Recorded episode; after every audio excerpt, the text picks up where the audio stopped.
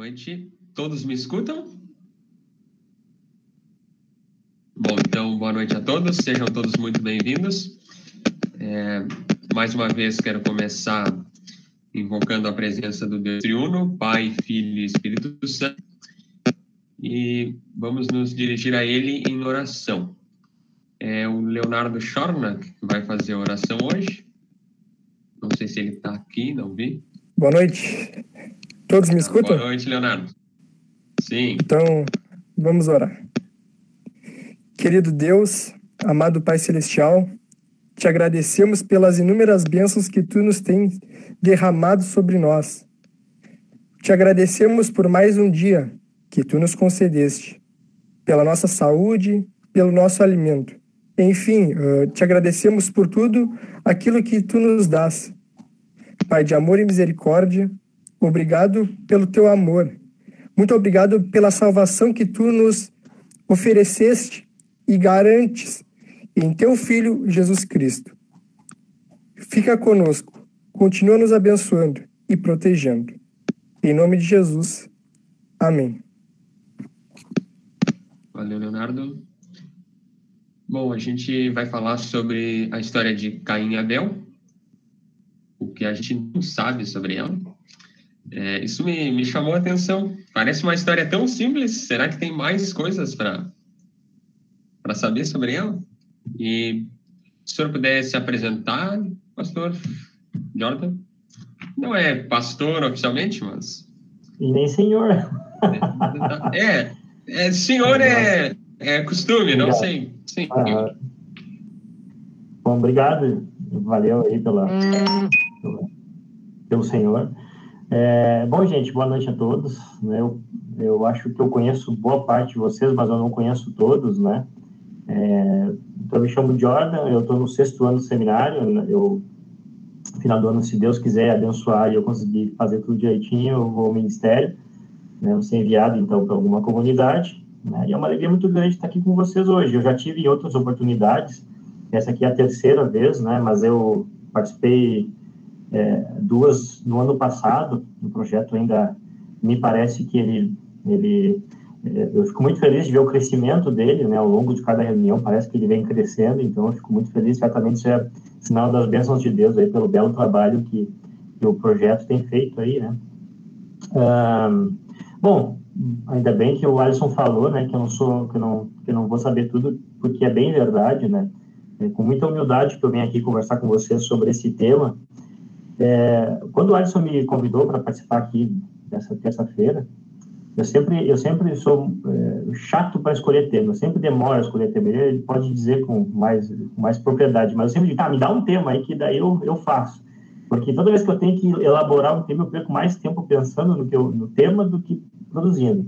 E dessa vez, quando ele me chamou, eu logo falei desse tema, de Caim e Abel, é, unindo o útil ao agradável, porque era um texto que eu estava trabalhando na faculdade, tive que trabalhar para uma disciplina e, e acabei gostando bastante de estudá-lo, né? Acabei descobrindo algumas coisas aí que eu particularmente não sabia, né? Com a minha vivência de comunidade, né?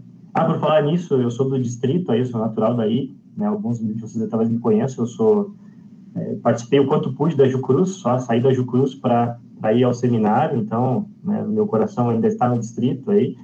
Um, enfim, eu estudei esse texto né, para um trabalho e acabei me dando conta que na minha vivência de comunidade eu só sabia, eu só, eu só ficava naquilo que talvez é, seja útil e tal, mas que é, é, é, sempre o mais do mesmo. Né? Eu sempre ficava naquela história do Caim e Abel, né? Caim matou Abel, ponto, era o que eu sabia. E aí eu comecei a estudar esse texto e comecei a descobrir que tinha muita coisa por detrás, ou, né, várias coisas interessantes por detrás do texto. Por isso que a brincadeira é essa, né, a história não contada. Eu não estou aqui, não vou propor nada de novo, vocês não se preocupem, que eu não estou dizendo que, que falta coisa, não é isso, né? Eu só, eu só vou dizer que só vou apresentar alguns elementos que às vezes a gente deixa passar batido, né? Pela Cuidado com as heresias, né? Hã? Cuidado com as heresias, o pastor Mateus está aí para isso. Ah, não, tudo bem, agora que o, que o pastor está aí, eu estou mais tranquilo, se eu falar heresia, ele né, já pode censurar. Uh, então, a gente vai conversar com, com, sobre esse texto, né? É, eu prefiro que vocês, ao longo do, do, da conversa, se sentirem vontade, podem interromper, pode falar. Eu prefiro que falem na hora do que deixar para o final, né? Eu prefiro assim. É, agradeço aqueles que estão com a câmera ligada, porque pelo menos eu tenho alguém para olhar, não é só um monte de foto. E, bom, gente, antes de começar, né, antes de falar sobre o, tema, sobre o tema em si, eu gostaria de saber de vocês se alguém de vocês aí tem coragem de contar para nós a história de Caim Abel de cabeça, sem ler, sem medo de errar. Se errar, alguém pode ajudar, a gente ajuda, mas gostaria de saber o que, que vocês têm, assim, o que, que vocês têm gravado dessa história. Quem é que tem coragem? Olha, pelo que eu lembro, esses dias, acho que já faz mais ou menos uma semana que eu li, estava lendo Gênesis, né? E daí, então, uh, Caim e Abel, eles foram oferecer sacrifícios a Deus, né? Daí agora, eu não lembro, acho que é o Caim, que foi lá e pegou os frutos, as verduras, e ofereceu a Deus. E daí Abel foi lá no meio dos dos bichos, dos animais, e pegou o carneiro mais novo e ofereceu a Deus. E daí Deus se agradou do, da, do sacrifício de, de Abel. E daí, então, uh, Caim ficou bravo com isso e mentiu uh, para Deus, dizendo que ele não sabia onde estava Abel, e no caso, ele tinha matado. Quer dizer, é, é, ele tinha matado Abel. Legal. Alguém tem algum complemento a fazer? Alguma coisa que a colega deixou passar? Obrigado, Luísa. Tá. Ninguém tem nada para falar? Não? Então tá. É, o que eu queria saber é o que, que, que, fica gravado na nossa mente, né? É, de tanto a gente ouvir essa história se repetir em nossas comunidades, né? Esses elementos são de fato, é de fato o mais importante, né, da história. É a história em si, isso que a, que a Luísa é, se foi ela que falou, né, é isso que ela contou, né, é a história em si. Mas eu gostaria de que a gente desse um pouquinho mais de atenção agora, então, aqui que o texto fala de fato. Eu vou apresentar aqui, eu gostaria de três pessoas para lerem, três pessoas que se dispusessem a ler. É, quem está afim aí, por favor, levanta a mão, abre a câmera, fala.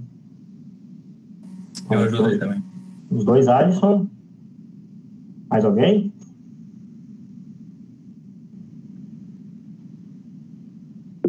Fabiano também. Então vamos lá. É, o primeiro Alisson, o Alisson Neufeld, que eu estou vendo aqui, lê do 1 ao 5, beleza? Ah, o segundo Alisson, ele lê do 6 ao 10. E o Fabiano lê do 11 ao 16, tá? Eu estou usando aqui a versão NAA, Nova Almeida atualizada. Você, se tiver aí na mão com outra versão, tudo bem. Elas não têm grandes diferenças, têm diferença na sua seu jeito de escrever, mas o conteúdo é, é, bastante parecido, então não faz tanto mal. Mas eu prefiro a NA porque foi a, que eu tenho usado, né? Então, enfim, vamos lá? É, Alisson, do ao 5, por favor. Uhum. Adão teve relações com Eva, sua mulher, ela ficou grávida e deu à luz a Caim. Então ela disse: Adquiri um varão com auxílio do Senhor. Depois deu à luz a Abel, irmão de Caim. Abel foi pastor de ovelhas e Caim foi agricultor. Aconteceu que, ao fim de um certo tempo, Caim trouxe do fruto da terra uma oferta ao Senhor. Abel, por sua vez, trouxe das primícias do seu rebanho e da gordura deste. O Senhor se agradou de Abel e de sua oferta, mas de Caim e de sua oferta não se agradou. Caim ficou muito tentado, irritado e fechou a cara. Então o Senhor lhe disse: Por que você anda irritado? E por que essa cara fechada? Se fizer o que é certo, não é não é verdade que você será aceito? Mas se não fizer o que é certo, eis que o pecado está à porta, à sua espera. O desejo dele será contra você, mas é necessário que você o domine. Caim disse a Abel, seu irmão: Vamos ao campo. Estando eles no campo, Caim se levantou contra Abel, o seu irmão, e o matou. O Senhor disse a Caim: Onde está Abel, o seu irmão? Ele respondeu: Não sei, por acaso sou o guarda do meu irmão?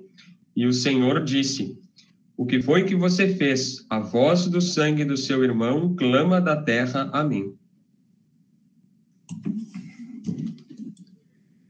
E agora você é maldito sobre a terra, cuja boca se abriu para receber da sua mão o sangue do seu irmão. Quando você cultivar o solo, ele não lhe dará a sua força. Você será fugitivo e errante pela terra. Então Caim disse ao Senhor: Meu castigo é tão grande que não darei, não poderei suportá-lo.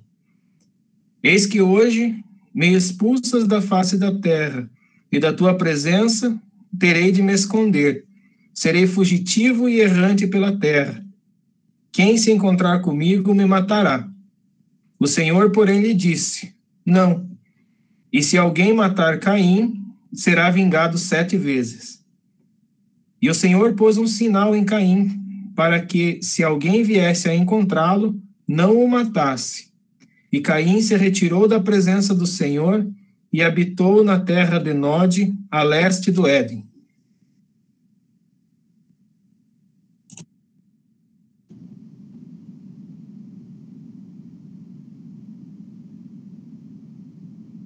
Muito bem. Obrigado. Uh, já que o Jordan pediu para interromper quando a gente tivesse dúvida, uh, tem uma dúvida. Ali fala que ele ia, Caim ia ter uma marca, né?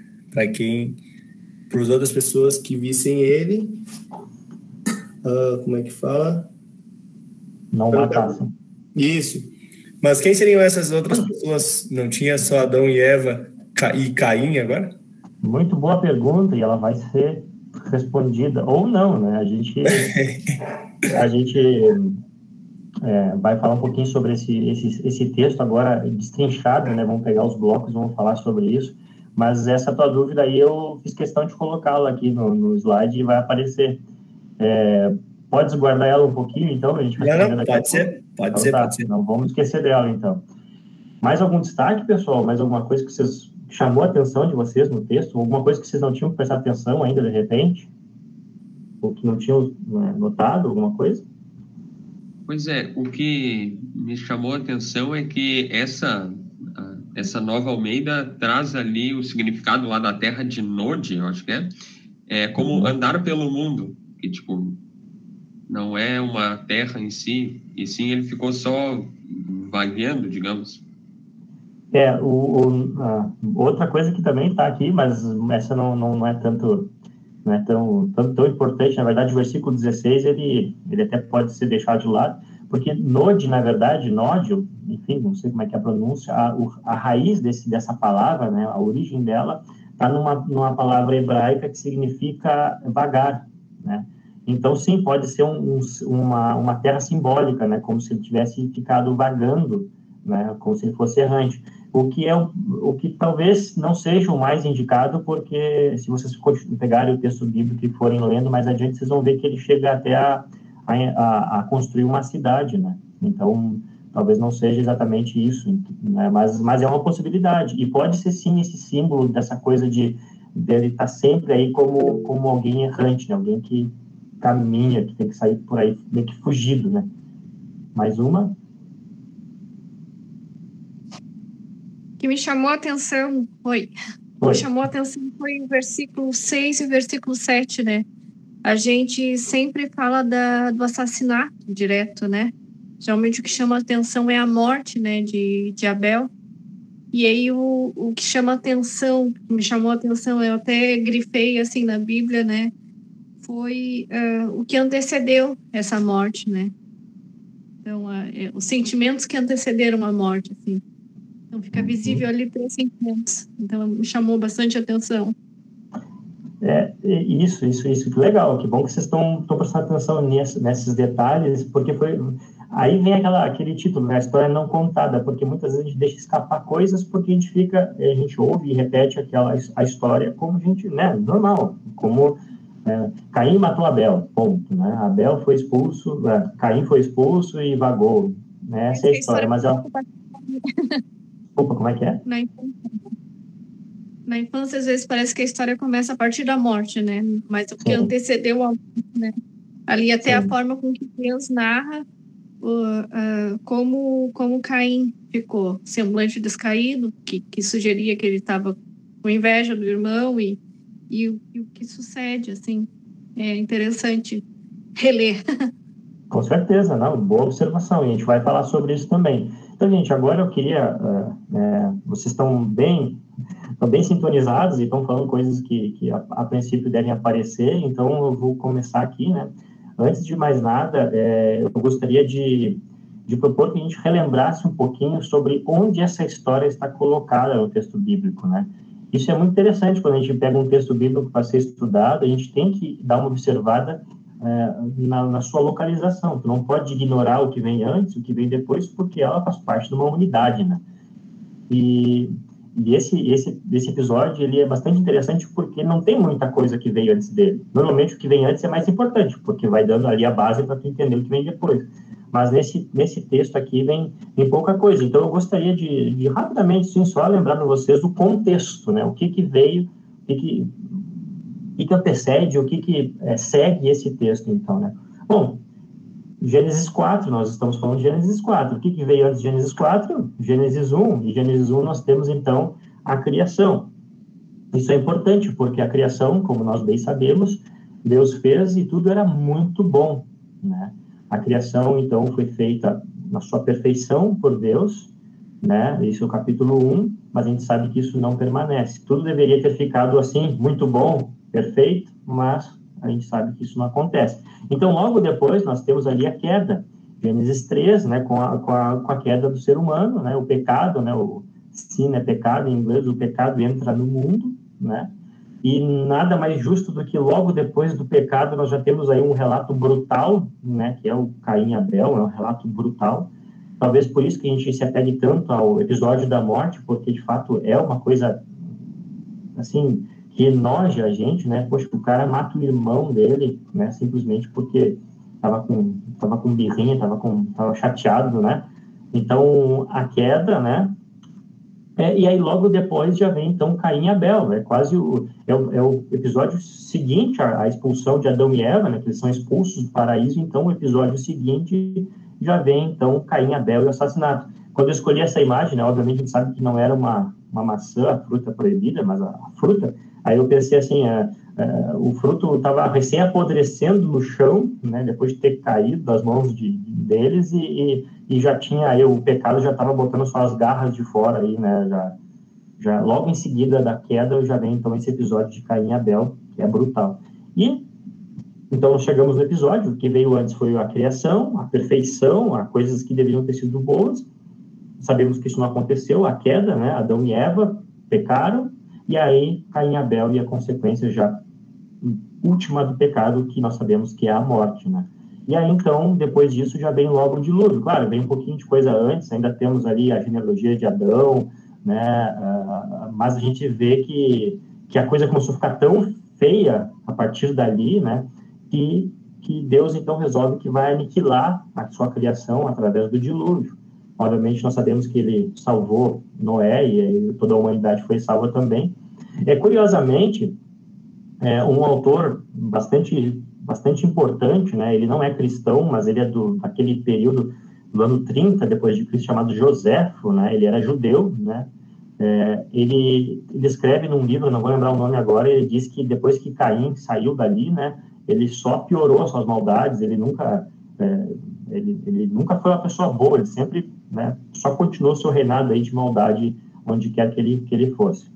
Bom, então esse aqui é o contexto, o que veio antes e o que veio depois. Estamos falando de um período pré-dilúvio, né, e pós-queda, né?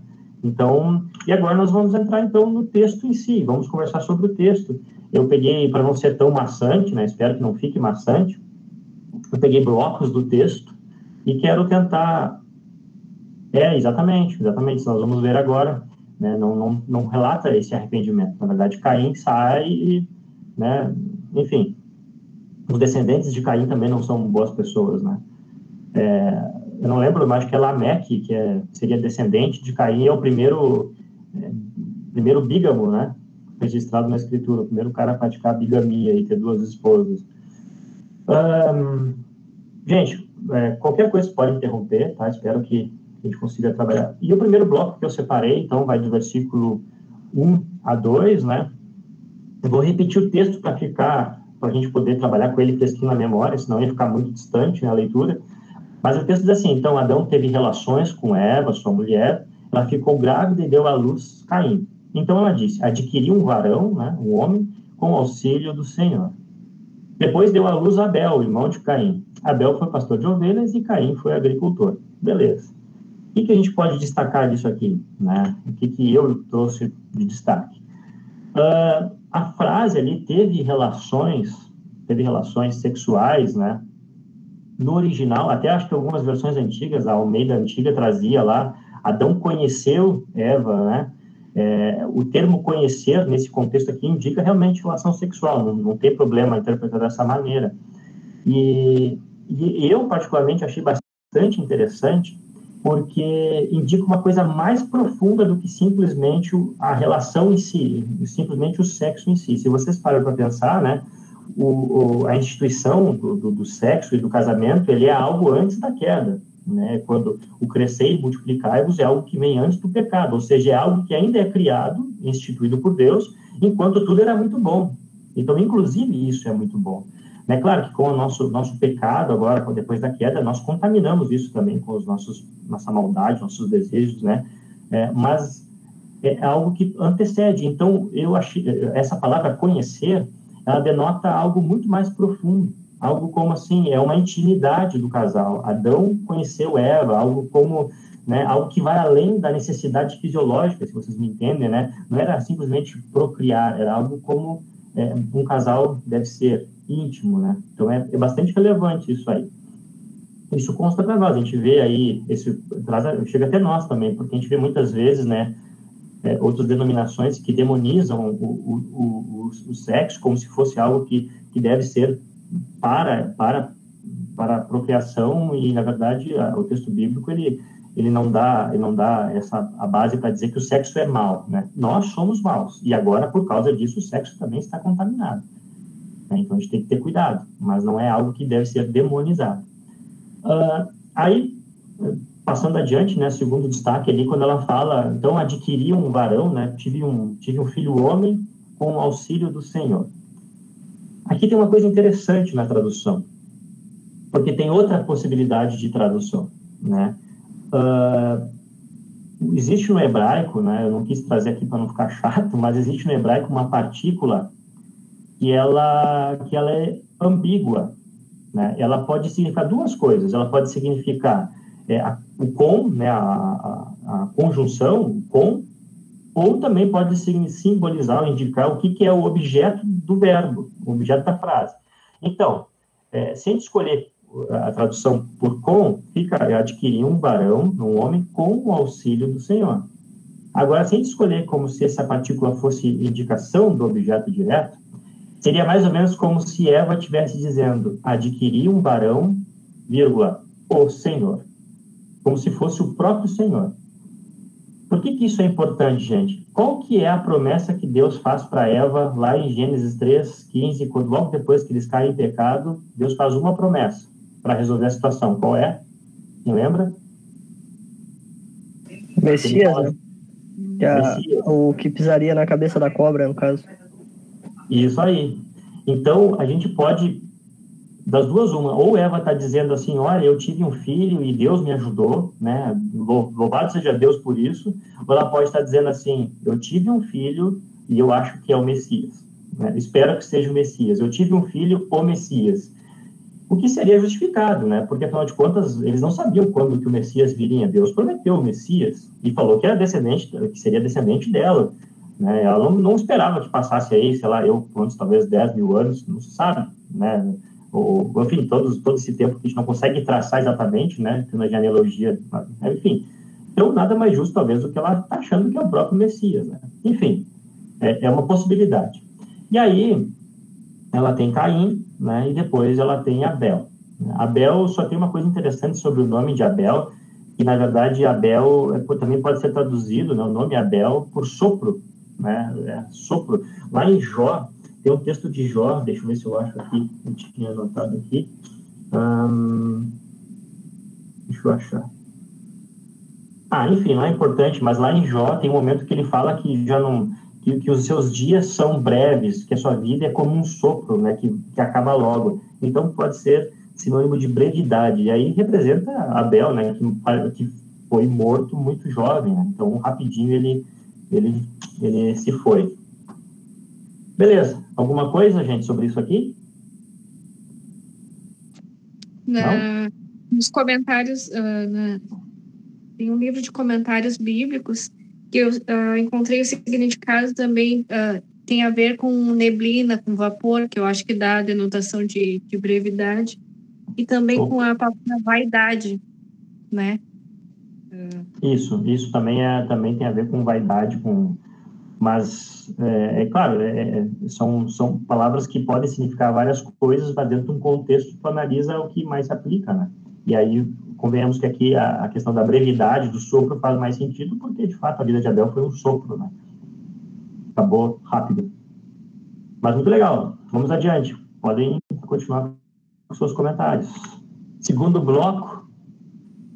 Aconteceu que ao fim de um certo tempo, Caim trouxe do fruto da terra uma oferta ao Senhor. Abel, por sua vez, trouxe das primícias do seu rebanho e da gordura deste. O Senhor se agradou de Abel e de sua oferta, mas de Caim de sua oferta não se agradou. Caim ficou muito irritado e fechou a cara. Alguém tinha destacado isso aqui, eu acho, né? Ah, não, foi o 6 e o 7 que é, que é né? Deia falou. Uh, vamos aos destaques. O que, que eu destaquei, mas vocês podem ficar à vontade para trazer vários destaques. Bom, Caim trouxe dos frutos da terra, né? Vocês notem o contraste entre Caim e Abel. Né? Caim trouxe frutos da terra. A NTLH, a outra versão, ele vai até dizer assim, trouxe alguns frutos da terra. Né? Não tem menção de algo especial, ele não separou nada diferente, não pegou nada de melhor, ele pegou o que ele tinha ali e foi lá e ofereceu. E talvez o mais interessante disso tudo é que isso aqui não, não tem ordem de Deus para isso. Vocês podem revirar ali Gênesis até, até o episódio de Caim e Abel e não tem nenhum momento Deus dizendo assim, ó, façam isso. A lei de ofertas, a lei cerimonial, vem, muito, vem bastante depois. E, e, e, talvez Deus só estivesse já então regulamentando aquilo que já existia. Eu penso que se Deus tivesse dado uma ordem anterior, seria importante demais para deixar sem o registro. Então, eu acho que isso aqui parte, na verdade, do ser humano. E se vocês pararem para pensar, né, gente, o nosso coração, de certo modo, ele, ele tem um desejo, assim, de tentar agradar o divino, né? A gente tenta agradar a Deus de diversas maneiras, assim, sempre com aquela intenção de de puxa Deus, dá uma olhadinha com, dá uma olhadinha especial para mim, né? Olha, eu, acho que eu mereço, né? Olha, olha o que eu estou fazendo, né, gente? Ó, pô, mereço, né? Trouxe aqui algumas coisas aqui. Se vocês pegarem outras culturas, por exemplo, né? Quem gosta aí de seriado, né? Eu gosto muito de seriado e pegarem culturas vikings, nórdicas, culturas pagãs em geral, mesmo eles também têm essa necessidade de agradar o divino, oferecendo sacrifícios, né, inclusive de gente, enfim. Então, é uma coisa que falta no ser humano por causa do pecado, né? Nosso coração, ele, ele sente que, que, que faz falta algo maior, ele sente que ele deveria agradar o divino, não necessariamente o nosso Deus, mas algum Deus, e ele então parte pra, nessa tentativa aí, muitas vezes frustrada, de, de agradar de agradar Deus. E aí vem o contraste, né? Então, Abel trouxe as primícias, ou seja, os primeiros frutos, né, do seu rebanho, os primeiros nascidos. É, não, sei, não sei se necessariamente quer dizer que foi o primeiro nascido, mas o termo indica que ele separou uma parte muito especial. E ele escolheu também a gordura destes. Ele pegou sabe aquele, aquele, aquele bezerro que ia dar um baita no churrasco, assim, novinho, novilho, sabe? Que ia pegar assim, gordinha, que ia ser um baita no churrasco ele pega e esse é que ele oferece para Deus, então. O termo gordura aqui, ele é usado justamente nesses textos para indicar a melhor parte, até a, a, própria, a própria mitologia que existiu na volta do povo, depois do povo hebreu, né, entendia que o alimento dos deuses era gordura. Lá em Isaías, Isaías 25, tem uma visão do, do paraíso, né, Isaías está narrando ali como se fosse um texto poético, dizendo do paraíso, e ele, ele fala que no céu, então, haverá banquetes com carnes gordurosas e com tutanos, né, como se né, algo. A melhor parte da carne é essa. Né? Então, Abel, de fato, ele separa a melhor parte. Isso tem que ser dito, tá? E aí Deus oferta, aceita a sua oferta, a oferta, a oferta de Abel, só que não aceita a de Caim. E a minha grande pergunta é, então, por quê? Por que vocês acham? Agora gostaria de ouvi-los. Olha, Oi. eu não tenho certeza. Ah. Foi ao mesmo tempo. Uh, eu não tenho certeza, assim, mas uh, tu, nos slides anteriores tu colocou a foto de, de Caim ali, e na novela da, da Record, parecia que Caim fez, assim, de mal agrado, como se fosse obrigatório fazer aquilo, sabe? Pegou, assim, de qualquer jeito e ofereceu lá e... Ah, deixa lá, e vamos ver se Deus vai se agradar ou não. E já Abel não, foi lá, se dedicou. Ele até na novela, ele, ele até para para olhar assim, bah, mas o meu um cordeiro mais bonito, né? E gordo. E então aí ele, ele pensou bem e aí ele pegou, né? Eu acho que mais, acho que é por isso, assim, uma coisa dedicada realmente, né? sei lá, pode ser que muitas vezes novela enfatiza bastante, mas acredito que seja por isso. Uh, Ai, gente, Douglas primeiro. Eu, eu pensei em duas possibilidades enquanto tu ia explicando aí. Uh, pensei na possibilidade de como ele era agricultor, né? E, e o, ele talvez não teria algo muito bom para oferecer.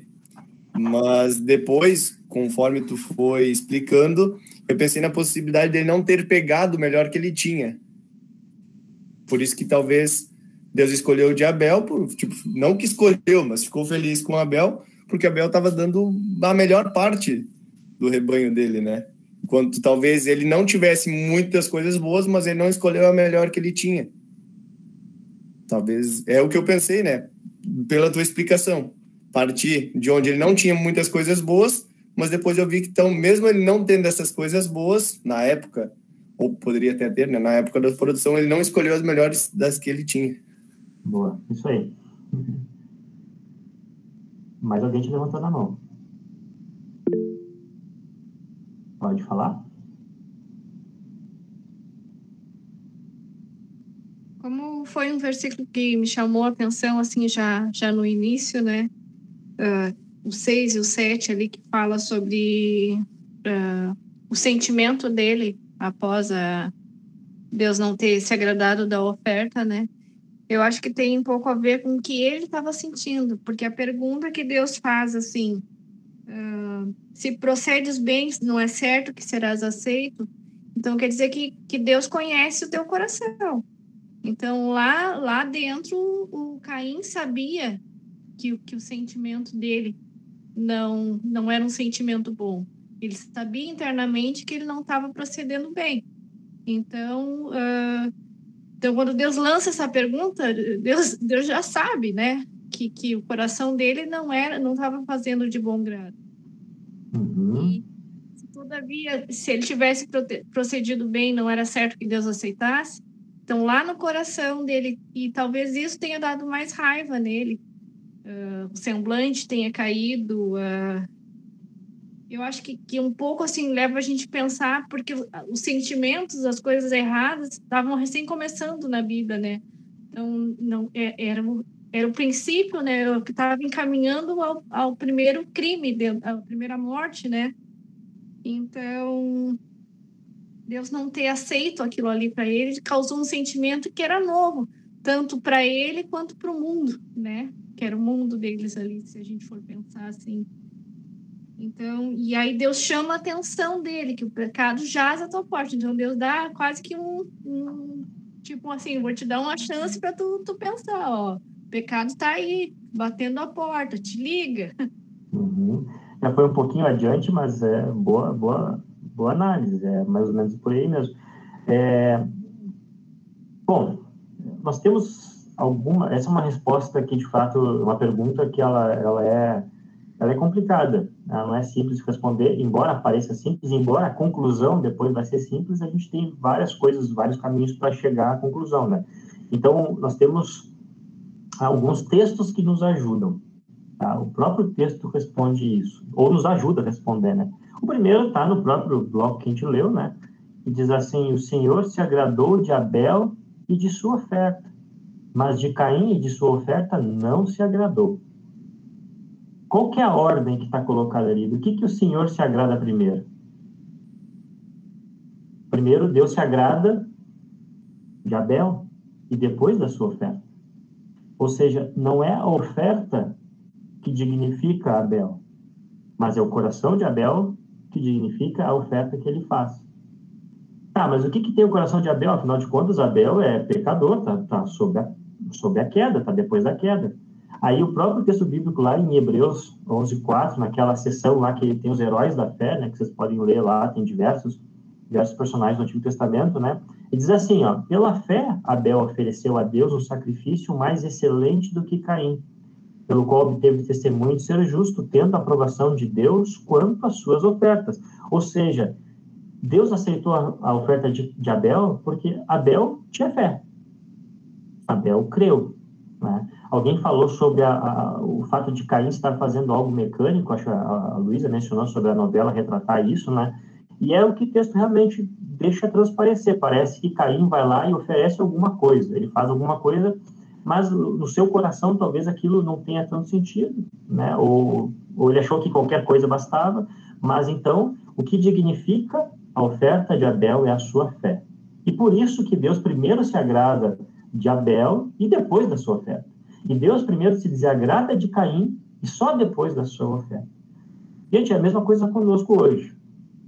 Quando a gente oferece algo a Deus, né, até pensando em ofertas mesmo, né, já que o termo, o termo seria algo como, como ofertas, né, as nossas ofertas, né, as pessoas que dão ofertas, é, não é o quanto que eu dou de oferta que vai fazer eu ser um cristão melhor ou pior. Ou Deus vai gostar mais ou vai gostar menos. Na verdade, é o meu coração ao dar oferta importa. É o meu coração ao oferta. E eu estou dizendo aqui oferta no, no, sentido geral, não só dinheiro, mas também quando eu oferto meu tempo para trabalhar, né? Quando nós ofertamos nosso tempo no serviço da igreja, né? Quando vocês vão e trabalham em prol dessa igreja, também é, chega a ser uma oferta. É, é, não é o que vocês fazem que torna aquilo agradável a Deus, mas é aquilo que vocês têm no seu coração, que é a fé. Mesma coisa que Abel. Tá? Então, o foco aqui não está necessariamente é, na ação do homem, mas naquela, na sua fé que o motiva, então, para fazer algo que Deus espera, algo agradável a Deus. Legal? Algum comentário? Mudou a perspectiva? É mais ou menos isso que estava pensando?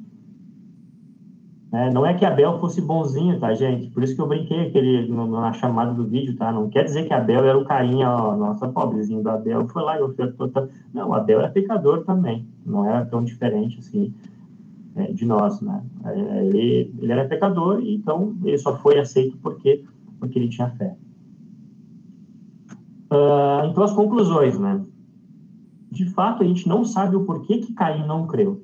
Né? A gente sabe que, que isso, isso, aqui é uma coisa que a gente tem na teologia, né? aí o pastor vai ajudar, a gurizada está começando a estudar teologia, os que já estão mais avançados também, é uma coisa que a gente chama de cruz da teologia, é uma coisa que a gente não sabe dizer por quê. Os desígnios de Deus aqui são insondáveis, a gente não sabe por que, que uns vão para o céu, por que, que uns, uns creem e outros não. Isso está na, na, na, na, nos desígnios de Deus, né?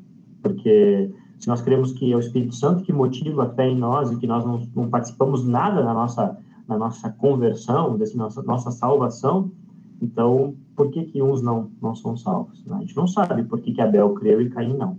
Mas, de fato, Abel, por crer, ele sim dedicou o melhor que ele tinha, né? O Douglas falou, Caim poderia não ter muito, muitas coisas boas, mas ele certamente dessas coisas tinha algo melhor que poderia ter oferecido, e ele não fez.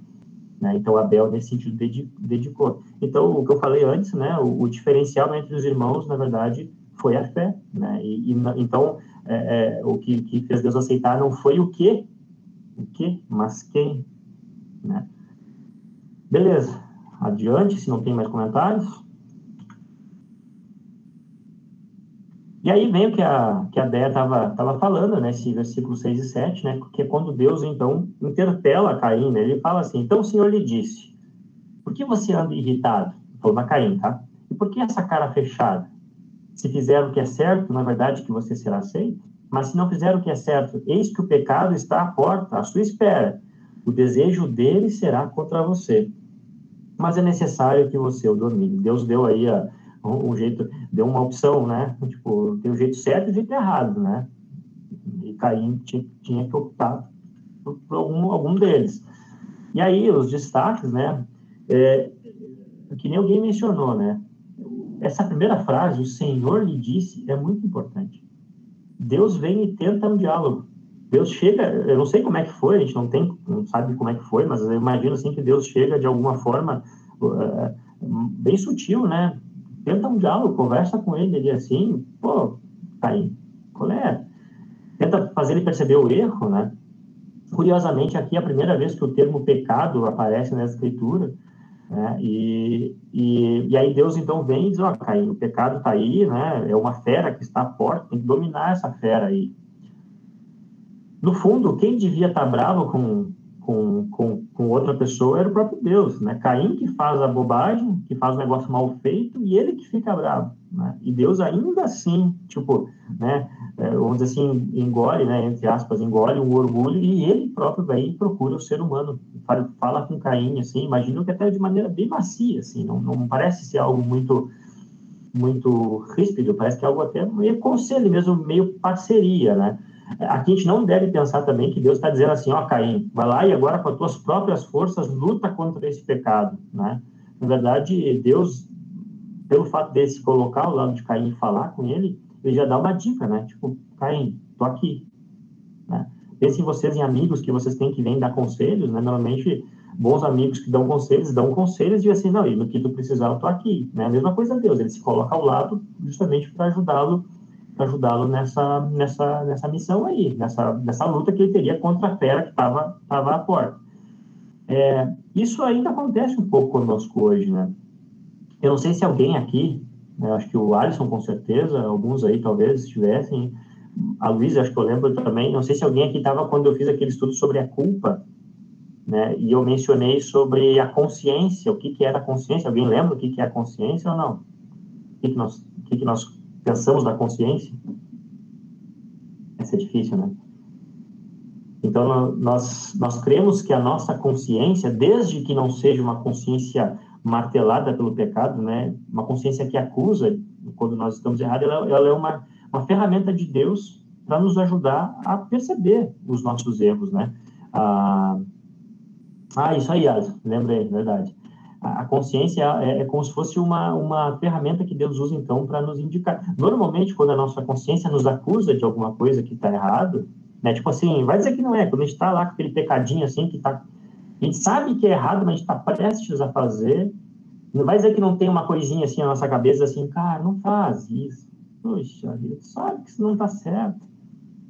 Né? A gente tem duas opções, a gente né, pode é, o pecadinho, esse, esse pecadinho preferido mesmo, né? Esse aí que, que a gente insiste, desde que a consciência não esteja cauterizada, que a gente chama aquela, que é quando a gente pratica tanto uma coisa que aquilo deixa de parecer errado, né? Mas quando a consciência está saudável, ela fica nos avisando, né? Pô, não faz isso, cara. Luta contra isso aí. Então a gente considera isso como uma ferramenta de Deus, né? Que com o auxílio do Espírito Santo até nos dá, nos dá, nos ajuda a vencer as tentações. Não quer dizer que nós vamos ser perfeitos. Não quer dizer que nós vamos conseguir sempre mas nós ganhamos certas ferramentas para lutar contra isso. E aí, é, é, apesar disso tudo, dessa tentativa de Deus vir falar com Caim, tentativa não, de fato de Deus falar com Caim, o Caim fica ali quietinho na dele, faz um silêncio. Poxa, nenhum obrigado, nenhum beleza, Deus, vou ver, beleza, Deus, vou ver o que eu faço, deixa comigo, né? Nada. Né? E, e o texto parece indicar, então, que Caim, de fato, estava com o coração endurecido, quem sabe até já decidido a fazer o que faria, né? Já estava algo assim massificado dentro dele que ele não, não em nenhum momento pensou em, em, em, em não fazê-lo. É isso. Mais alguma coisa, algum comentário aqui sobre esse bloco? Não, é, eu só me lembrei também da, da, dos mandamentos que Deus entregou a Moisés de, depois também, né? Do mesmo jeito que ele tentou uh, conduzir Caim, né? Os mandamentos são isso também, né? Na verdade, os mandamentos não são dez proibições, não são leis que, tipo, nos negando de viver a vida a bel prazer, mas são, na verdade, os caminhos, né? Deus, não, não adultere. Vai por aqui, cuide da tua esposa, né? Trate bem ela, né? Não matarás, cuide bem do teu corpo, essas coisas, né? Deus, com, com, na verdade, Deus quer nos conduzir com carinho quando Ele traz os dez mandamentos a Moisés e ao povo, né? E acho que aqui ele tentou fazer a mesma coisa uh, com, com Caim, né? Com, na verdade, acho que ele é, né, que nem tu faz essa pergunta, quem deveria estar irado? Deus tinha o direito de estar irado com Caim, mas não, ele quer, ele quer o seu povo junto dele, né? E aqui também é, me faz de novo perceber da nossa condição de, de a condição do livre arbítrio, que realmente nós não perante Deus assim a gente está sempre tentando nos afastar, né? Deus nos chama e como tu disse a consciência e o Espírito Santo querendo nos chamar para junto dele de novo. É, isso aí dá, outro, dá outra conversa bastante longa aí sobre isso aí, né? Mas é, é de fato, a, a, os mandamentos a gente pode olhar aquilo até como uma proteção, né? Se todo mundo conseguisse minimamente cumpri-los, né? A nossa vida seria bem melhor, especialmente na questão social, né? Questão no viés aqui social, que eu digo assim, no, no horizonte, né? Do, olhando para o lado, para o próximo, né? Porque a gente sabe que na horizonte, na vertical, né? De, se Deus exigisse o cumprimento perfeito, nosso né, nós não temos nenhuma, nenhuma condição, porque, é, enfim, bom, vamos falar sobre isso daqui a pouquinho. Uh, segundo, mais um bloco, então, esse aqui seria o, o evento, o ápice triste da história, né? Caim disse a Abel, seu irmão, vamos ao campo. Estando eles no campo, Caim se levantou contra Abel, seu irmão, e o matou. O Senhor disse a Caim, onde está Abel, seu irmão? Ele respondeu: Não sei, por acaso sou o guardador do meu irmão? Olha que vontade de dar uma, né? A gente olha esse texto assim, é, é triste, né, gente? Vamos aos, aos, aos destaques. Bom, o fato de Caim falar para Abel, vamos ao campo, né, ele qualifica aqui, ele, ele, ele transforma um assassinato qualificado e premeditado. Qualificado, eu pesquisei, tá, gente? Qualificado é porque Caim matou por um motivo, né? Ele, ele premeditou, premeditou e matou por causa de um motivo. Então, um assassinato aí qualificado e premeditado. O que é muito triste, porque Caim estava pensando nisso e ele resolve, então, tirar o seu irmão aí de, de cena, né? Pra, pra, vamos ao campo. Ele tirou da, da, do, do convívio de quem estava aí na volta e lá no campo, então, ele matou. E o relato é bruto, né? Caim, estavam eles no campo, levantou-se Caim contra Abel e o matou. Eu acho que isso aqui é um, é um jeito do texto dar uma, uma, uma brutalidade ao, ao evento. É simples assim. Né? Caim já estava tão, tão consumido pelo pecado que simplesmente chega lá e, e executa o seu irmão. Beleza, essa é a parte, a parte triste. Né? Todo, todo o texto é bastante triste, mas agora o que vem depois é um pouquinho mais, mais interessante, eu penso assim. Que Deus novamente aí vai lá e procura, procura o homem. Né? Caim, onde está Abel, teu irmão? Eu imagino que seja assim que Deus tenha chegado para ele. Vocês não conseguem lembrar de nada parecido que Deus tenha feito antes? Lá em Gênesis 3, quando Deus já sabia da burrada que Adão e Eva tinham feito, né? E Deus faz o quê? Chega metendo a voadora, chega lá jogando raio, trovão. Adão, cadê você? Onde é que vocês estão? Aí Adão vai lá e fala assim, ó, oh, eu ouvi tua voz aqui no jardim, fiquei, porque estava nu, fiquei com medo, com vergonha e me escondi. Aí Deus, mas quem te contou que você estava nu? Por acaso tu comeste da fruta que eu proibi que né, comesse? Ou seja, olha só, temos mais uma, Peraí, só um minutinho, que agora eu vou ler aqui que. Olha só. A Mayara se empolgou aí. Se empolgou. Triplamente qualificado. Isso aqui eu vou guardar para mim. Mas então Deus veio né, e mansamente conversa com Adão e com Eva. Ele não chega. Né, ele sabe o que aconteceu. Mesma coisa agora. Deus sabe onde é que está onde está Abel. Né? E, e olha, é brutal. Abel está morto. Está morto lá no campo. Está lá o corpo né, como alguém falou, ocultado ou não, mas de fato ele está lá jogado em algum lugar. E, e, Deus ainda assim ele vem com uma pergunta retórica, com uma tentativa de fazer Caim aí se dar conta do seu erro. Talvez o que Deus esperava nesse momento fosse assim um Caim que se jogasse de joelhos e dissesse assim, olha, fiz bobagem, não consegui dominar meu pecado e estou arrependido, me perdoa. E, talvez seja isso que Deus esperava de Caim, só que a gente vê na verdade isso não acontece, né? E aí vem a, a sua resposta e na verdade é até um contraste com, com Adão e Eva. Talvez o pecado ele ele ele foi se acentuando, né? Brincadeira, ele, ele sempre foi grave, né? Mas ele, ele, ele Tá, deixa. Agora que eu perdi, deixa o, o pastor quer falar? Pode falar, pastor. Não Falei comentar e fui.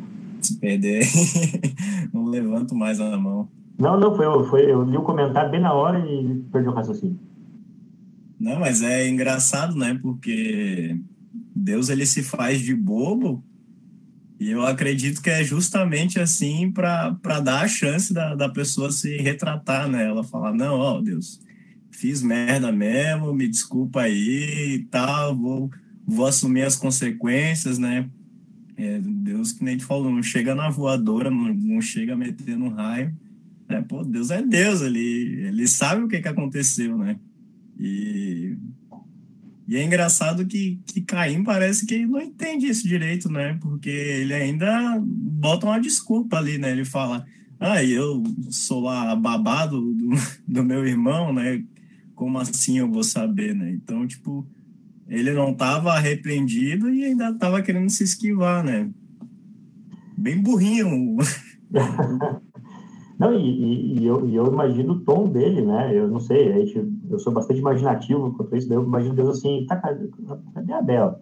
E aí e Caim disse, ah, lá sei eu, sou eu por acaso aí babado, meu irmão na verdade, é uma resposta bastante grosseira, até, de certo modo, especialmente porque é Deus que está falando contigo, né? E o cara realmente ele não, não se dá conta disso, ele não está tá com o coração tão fechado que acho que ele realmente não, não, não consegue enxergar. E aí vem o contraste com os pais dele, porque, na pior das hipóteses, apesar de ter feito tudo aquilo que fizeram, né, comido a fruta proibida desobedecido Deus, Adão e Eva são relativamente humildes na sua, nas suas respostas.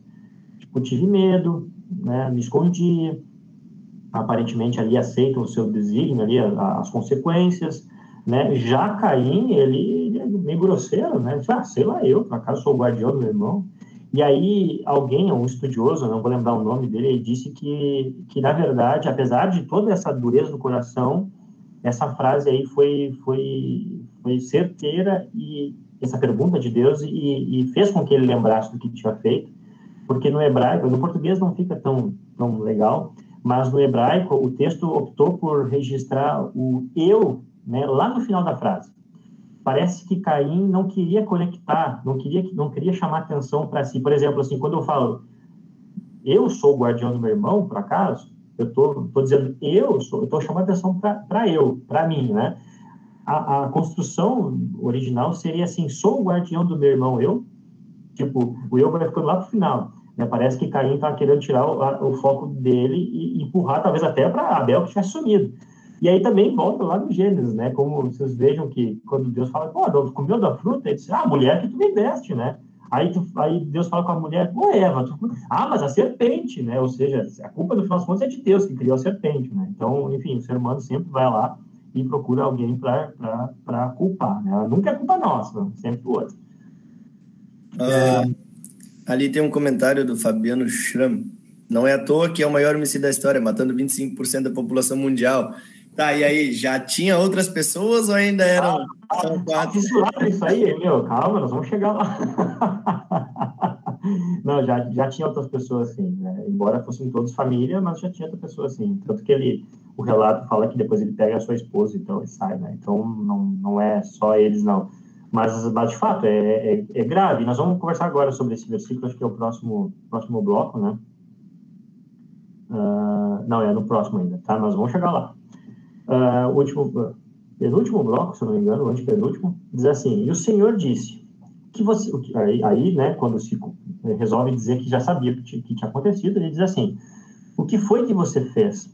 A voz do sangue do seu irmão clama da terra a mim e agora você é maldito sobre a terra, cuja boca se abriu para receber da sua mão o sangue do seu irmão. Quando você cultivar o solo, ele não lhe dará sua força. Você será fugitivo e errante pela terra. Muito bem. O sangue do seu irmão clama. Isso aqui é interessante, gente. O, a, a, forma verbal que é usada aqui é um particípio, né? E é um particípio presente da ideia de algo que acontece continuamente. É como se o sangue de Abel estivesse clamando o tempo todo por vingança. O sangue de Abel clama da terra para Deus clama por vingança, é algo constante. E aí, eu queria que alguém pegasse a Bíblia, que deve ter aí, talvez por perto, quem tiver aí, e abrisse lá em Gênesis 3, e lesse o versículo 14 e o versículo 17. Então o Senhor Deus disse à serpente: Visto que isso fizeste, maldita és entre todos os animais domésticos, e o és entre todos os animais selváticos. Rastejarás sobre o teu ventre e comerás pó todos os dias da tua vida. 17.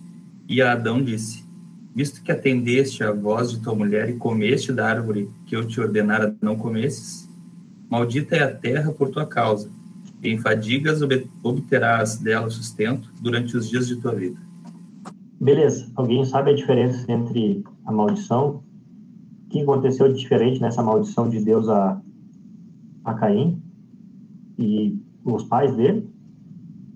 É que antes, tipo, o homem teria que trabalhar para produzir, né?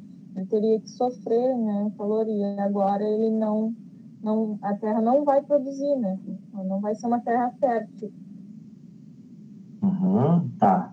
Isso é verdade, mas não é, não é isso, não é isso o ponto. Tem alguma diferença aí entre, as, entre os episódios? Não? Parece que, que Adão ali, né? A terra é maldito, né? E no, para Caim, ele é um maldito. Né? Boa. Então, Isso a ênfase não Isso é, na, é terra e o outro a ênfase é nele, né? Olha só, Deus não amaldiçoa Adão, né? não amaldiçoa a pessoa, não amaldiçoa o ser humano, ele amaldiçoa a terra. Ele até fala que a Eva teria consequências das dores do parto, mas não, ainda não soa como uma maldição, até porque seria uma maldição seguida de bênção, né? Porque a dor do parto depois vem uma bênção, mas ele mesmo assim não é a linguagem de maldição, pra, sobre Eva. Então, nós temos ali a terra amaldiçoada, nós temos a serpente que é amaldiçoada. Né? Embora talvez também seja relativo. Mas, enfim, aqui é Caim que é amaldiçoado. Maldito és. É, acho que é a primeira vez que Deus, então, amaldiçoou o ser humano em si. Para vocês verem a gravidade do que aconteceu, do ódio que Deus sentiu com relação àquilo que Caim fez, então ele acaba amaldiçoando o próprio Caim. E eu penso que é uma, uma audição muito bem pensada, porque afinal de contas, né, Caim era agricultor, né, ele vivia disso. Então a terra não mais produzirá, então a terra não daria fruto a ele e serás errante, ou será ou ficarás caminhando, né? O que também é muito inteligente, né? Claro que é Deus inteligente, né? Mas então, se ele tem que se locomover, se trocar de lugar, ele não poderia produzir. Não seria agricultura, então, sob meio de subsistência, né? Então, uma maldição bem pensada justamente para acabar com a possibilidade de Caim manter o seu estilo de vida anterior. Alguém vai dizer até que então ele vai de fazendeiro a beduíno, né? Vira então o beduíno. Um, algum, alguma coisa, gente? Aqui? Não? Vamos adiante. Aí vem a, vem a, a, a relação de, de a, a reação de Caim, né? É a segunda vez que Caim fala com Deus. Então disse Caim ao Senhor: Meu castigo é tão grande que não poderei suportá-lo. Eis que hoje me expulsas da face da terra e da tua presença terei de me esconder. Serei fugitivo e errante pela terra. Quem se encontrar comigo me matará. Aí vem, vamos responder agora que o Douglas estava ansioso, né? é, o meu castigo é tão grande, né? Caim, de, ainda assim, ainda assim, Caim não amolece o coração. Ainda assim, Caim não bota a mão na consciência assim, puxa, o que que eu fiz? Né? É, é, ele estava tão endurecido, ele não tinha é, culpa nenhuma. Sabe, eu não sei vocês, mas eu acho que eu não sou psicólogo, né? Não, não, não, não manjo disso, mas eu sei e acho que é uma coisa que todos nós sabemos que dependendo daquilo que a gente faz de errado, né, a, gente, a gente acaba depois se punindo, né, é, é, por aquilo. A gente procura até, aceita punições. Nós vemos até na cultura pop, né, filmes aí de pessoas ou seriados de personagens que de repente fizeram alguma coisa de muito errado e aí então eles passam a vida se punindo por aquilo, né, porque eles sabiam que tinha feito coisa errada. Aqui Caim não, ele ele pelo menos deveria então ser uma pessoa honrada, né, dizer então tá, eu vou suportar aqui já que eu fiz né? Posso não ter achado tão errado, mas vou aguentar no osso? Não, ele vai lá e diz, oh, meu castigo é muito grande. Olha, Que injustiça. Finalmente, pelo menos, ele demonstra algo além da arrogância que nós vimos antes, né? Agora, na verdade, parece que ele está meio desesperado, né? Parece que é um tom de desespero. Minha, minha, meu castigo é tão grande que eu não posso suportar. É, desespero, mas como eu botei ali, sem nenhum pingo de arrependimento. E ele estava com medo de ser morto. Né? E aí a pergunta é por quem? Ora, se nós pararmos para pensar, ele estava com medo de ser morto pela sua família. Naquele contexto ali, é, nós sabemos que já existiam mais pessoas, mas todos eles descendentes de Adão, Adão e Eva, né? Então, ele estava com medo, talvez, que seu pai o matasse, sua mãe o matasse, seus irmãos, outros irmãos o matasse, enfim, né? a gente não sabe quantas pessoas existiam, mas então, de fato, ele se torna, a história, veja como se transforma a história numa coisa muito mais triste, né? É algo totalmente, assim, absurdo. Alguém até pode dizer assim, ah, mas isso aí aconteceu lá, isso eventualmente, ninguém, primeiro que ninguém, pô, matar o irmão, isso é uma coisa absurda. Será, gente? Será que o ser humano não é capaz disso? Quantas vezes nós vemos aí casos de pessoas que cometem crimes hediondos, terríveis? Recentemente, agora, se vocês ficaram sabendo, eu nem pesquisei para não ficar chateado com isso, mas eu fiquei sabendo de, de, de uma mãe que joga o, o seu filho no rio e, e, e, mata o filho no rio. Olha, o ser humano é capaz de fazer o que Caim fez? Claro que é, claro que é. Infelizmente, a raça humana, olha, de fato, se não é Deus chegar é, é, ao nosso lado, é perdição.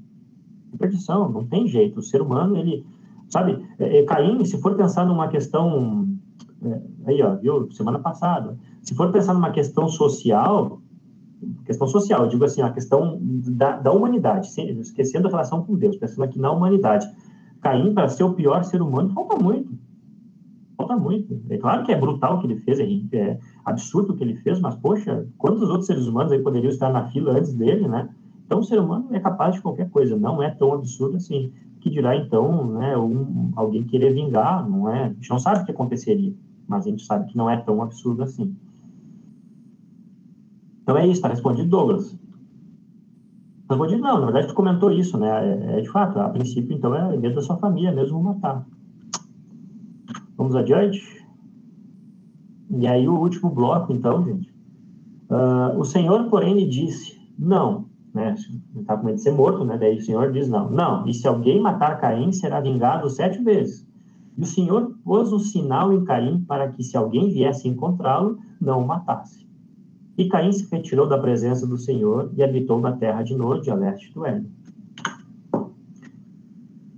Vingado sete vezes aqui, é, provavelmente quer dizer, né, não é que seja sete gerações, mas sete vezes, no sentido de sete vezes mais rigorosamente, né? Caim foi punido daquela forma e quem, se alguém fizesse mal, matasse Caim, é, seria punido aí sete vezes mais, com mais rigor. É, né, para adiantar, porque é menos importante, já falamos sobre Nod, né, o Nod, né, que é vagar, pode ser viver vagando, enfim.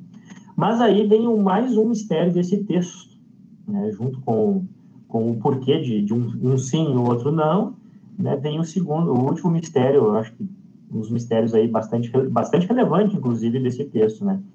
É, essa marca e sinal que Caim recebe, a pergunta é, o que seria essa marca? O que, que vocês acham que é essa marca? Eu botei aqui na, na nessa figura do Supernatural, eu não assisto, né? Mas eu sei que tem, um, tem uma função que essa marca simboliza uma maldição, que, enfim, que aparece, Uh, a cultura pop está cheia disso aí, né? Cheio de, de essa coisa assim, Caim foi amaldiçoado. O que, que vocês acham que seria a marca? Podem chutar, podem dizer assim, o que, que vocês acham? Ah, eu acho que foi um 666 no meio da testa dele. Boa, bom chute. Boa, boa possibilidade. Eu acho que era o brasão do Inter, né? Que o pessoal tinha pena. Ah, bom, essa aí, essa realmente faz mais sentido que o 666. Né, gente? Na verdade, é uma pergunta de, de bobagem aqui, de brincadeira. Um raio na testa, o Harry Potter do, do, da Bíblia, né? É uma pergunta boba que eu estou fazendo porque não, ninguém sabe o que, que essa marca representa. Na verdade, né, a gente não sabe nem sequer se era uma marca. Opa, Alisson. O Alisson tem a resposta agora. O Alisson vai falar e tem a resposta. Fala, Alisson. Não, eu estava digitando aqui e levantei a mão sem querer, mas até vou fazer um comentário. Aqui em Pelotas tem um senhor que tem o símbolo do Inter na testa. Seria descendente de Caim, então, ele? Será que Caim é imortal? É, pode ser. Não, brincadeiras coloradas aí, tá, gente? Eu nem sou, eu sou gremista não praticante, não sei de nada de futebol. Tá, uh, então é uma pergunta, assim, que não tem resposta, a gente não sabe, o texto não fala o que que é, não tem como descobrir.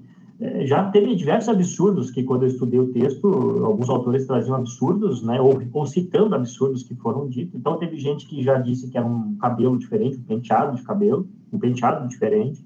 Teve gente que disse que foi uma tatuagem, eu tô lascado, então.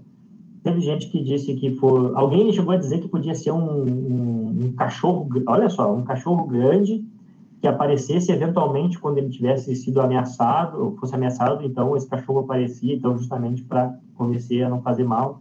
Outra pessoa sugeriu até que a gente poderia poderia entender, né, porque a gente não sabe de fato como que essa marca é, não sabe onde ela foi, se ela foi colocada, né, é, ou não em Caim, a gente sabe que foi uma marca em Caim, mas depois a gente vai falar sobre isso. Mas enfim, alguém sugeriu que poderia ser algo que aconteceu no momento que Deus falou né, para mostrar que a promessa dele tinha valor. Alguém falou sobre um raio que poderia ter caído. Enfim, são especulações sem fundamento. A pergunta mais importante é: vocês acham que essa marca representa uma maldição ou representa uma bênção?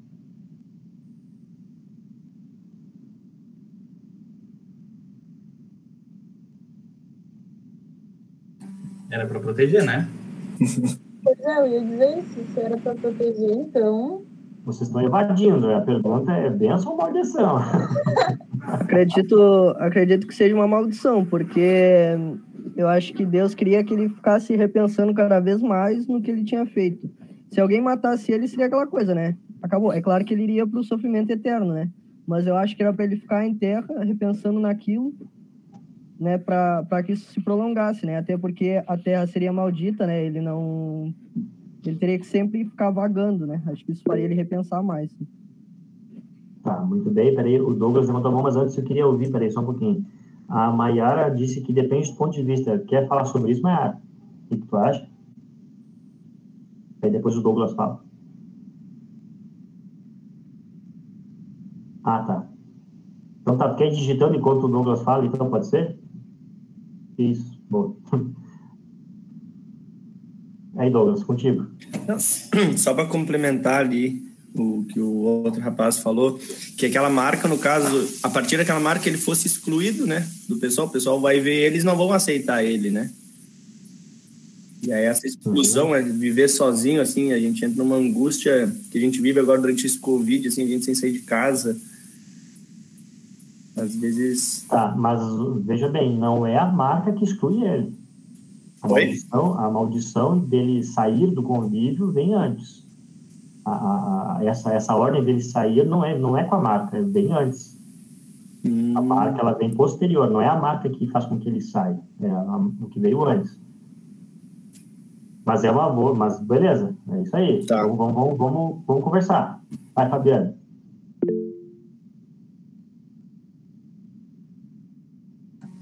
Mick, Mick. Tá no mudo, Fabiano. Ah, queria dizer para você que essa maldição é bênção, Jordan. É maldição que é é, porque se ele teve mais tempo, é, conforme foi dito antes, não lembro quem disse ali, foi sei que foi um aluno aqui do seminário, é, ele teve mais tempo, então Deus deu essa oportunidade, não tirando a vida, para que ele pudesse se arrepender. Então ele teve esse tempo para refletir, ele teve esse tempo onde a vida foi preservada com essa marca. Porque uhum. justamente ali ele, ele sabia que ele ia morrer. Ele, ele, ele expõe isso para Deus voluntariamente, né? Eu vou morrer. Por tudo que eu fiz, eu sei que eu vou morrer. E Deus diz: não, você não vai morrer. Você vai ter uma marca que vai te proteger, você vai viver. Vai carregar a culpa, vai sofrer, com certeza, mas vai proteger a vida. Tá legal, boa. Alguém, agora a Mayara falou ali, deixa eu ver. A visão de Caim, enquanto não arrependido, era uma bênção para não ser morto pelo que ele fez, mas do ponto de vista da sociedade seria uma maldição, porque as pessoas sempre saberiam o que ele fez. Assim como ele sempre se lembraria daquilo, ah, podem vir a se arrepender o dia. Tá. Uhum, ok, vai mais ou menos, acho que vai mais ou menos na, junto um pouquinho de cada visão aí que foi dita até agora. Quem mais queria falar? O Alisson, não? É, não, eu ia falar algo parecido assim com o que o Fabiano, acho, falou. E eu penso que se ele matou o irmão, é, certamente logo alguém ia querer vingar, e certamente ele morreria logo. E Deus pondo essa marca nele, ele teria a chance de viver mais tempo e quem sabe buscar o arrependimento. No caso, ele não buscaria porque uh, imagino que é o Espírito Santo que vai mover isso, mas uhum. Tá. Então vocês veem, vocês veem do ponto de vista de bênção, se dá mais tempo para ele se arrepender, né? É isso, essa é a bênção que vocês estão. Em suma, é isso, né? Pelo que eu entendi. É, mais algum comentário?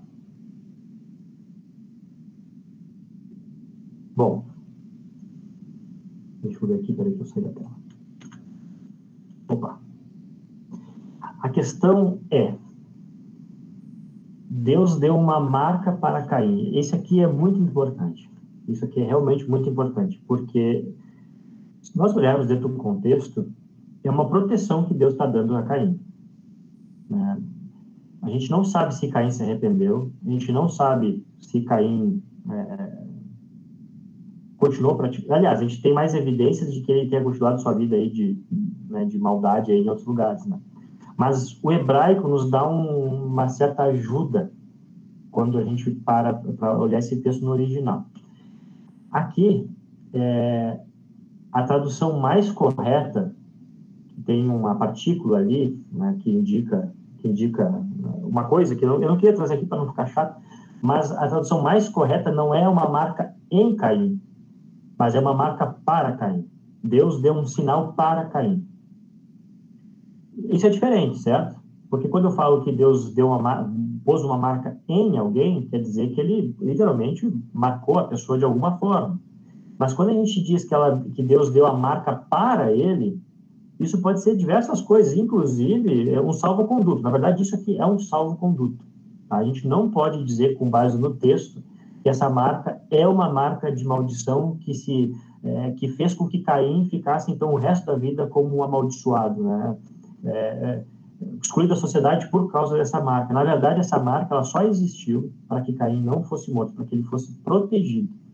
E Deus, em nenhum momento, cobra na, na, na, na sua na sua contrapartida o arrependimento. Embora talvez a gente possa dizer né, que, que, que Deus talvez gostaria que Caim tivesse arrependido, Deus não, não, não, não faz essa, essa exigência. Olha, eu vou te marcar aqui, mas aí tu tem que, tu tem que se arrepender, ou enfim. Não, Deus dá um um salvo-conduto para Caim. É um salvo-conduto é um documento, né, antigamente, na, era medieval, quando tu podia andar livremente pelas estradas de outros reinos, aí é um salvo-conduto, né? Alguma coisa que tu poderia mostrar para não ser atacado, não ser morto, enfim. Então a gente não tem base de, de, de verdade assim, para dizer que é uma maldição, que a marca em si é uma maldição. Caim é amaldiçoado, isso é verdade. Mas a marca é mais importante, ela é uma proteção eu vejo mais como uma benção.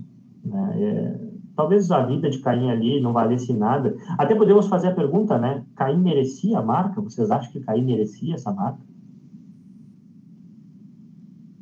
Se fosse vocês, né? Coloquem-se aí, né? Com todo respeito, mas coloquem-se aí na posição de Deus no momento ali, né? Se fosse vocês, Deus ali, ah, eu vou decidir agora, né? Vocês fariam isso? Vocês dariam essa essa marca a Caim? Pode ser sincero, eu não quero, não quero, não precisa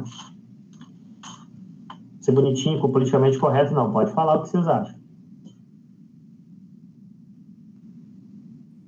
Já ia mandar apedrejar, né, cara? Chama a galera ali, lincha o cara e deu, né?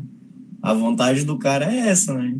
Ainda mais pensando que é, todas essas pessoas que queriam matar queriam matar Caim eram da família dele, né? Então, tipo, ele tirou um membro da família, não, não foi um desconhecido, não foi uma pessoa aleatória, assim, né?